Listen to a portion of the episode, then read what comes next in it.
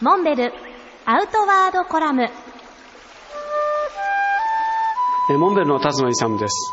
昨年の暮れ、山はみんなの宝というテーマで全国集会が東京で開催されました。私もそのパネラーの一人として参加して、大勢の方と今現在起こっている山の様々な問題についてお話をする機会がありました。テーマは大きく分けてみっつ。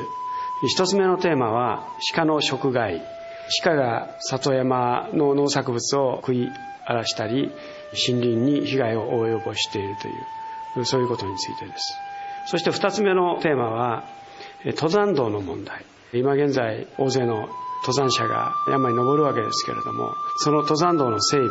管理をどうするか、そして万が一起こった事故に対しての責任を誰が負うのか、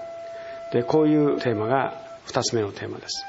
そしてみっつめのテーマは、これは山のトイレの問題ですね。大勢の人が山に出かけていくわけですけれども、まあ、彼らがどうしても避けては通れないトイレをどういうふうに環境保全を含めて処理していくかという、これは大きなテーマですけれ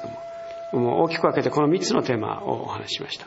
今日はまず鹿の食害について少しお話をしたいと思います。これまでは鹿が里に出て農作物を食い荒らすという話もよく聞かれましたが、それが随分その鹿の頭数も増えて、森林限界を超えて今や高山植物を食い荒らすという事態まで至っています。この要因はいくつか考えられるわけですけれども、その一つはハンターが高齢化してハンターが少なくなっている。そして鹿が捕獲されなくなっている。いわゆる天敵がいないということでどんどん増えていくわけですね。まあ、様々な意見が出されたわけですけれども、やはり鹿の頭数制限を何らかの形でやるということしかないと思うんですけれども、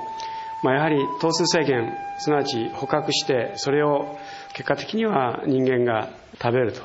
いうことで、食材としてそれが大いに活用されることで、まあ、そのバランスが取れていくんじゃないかということです。やはりこの保護と捕獲というこの微妙なバランスをいかに人間が折り合いをつけていくかという難しいテーマが我々に課せられていると思います。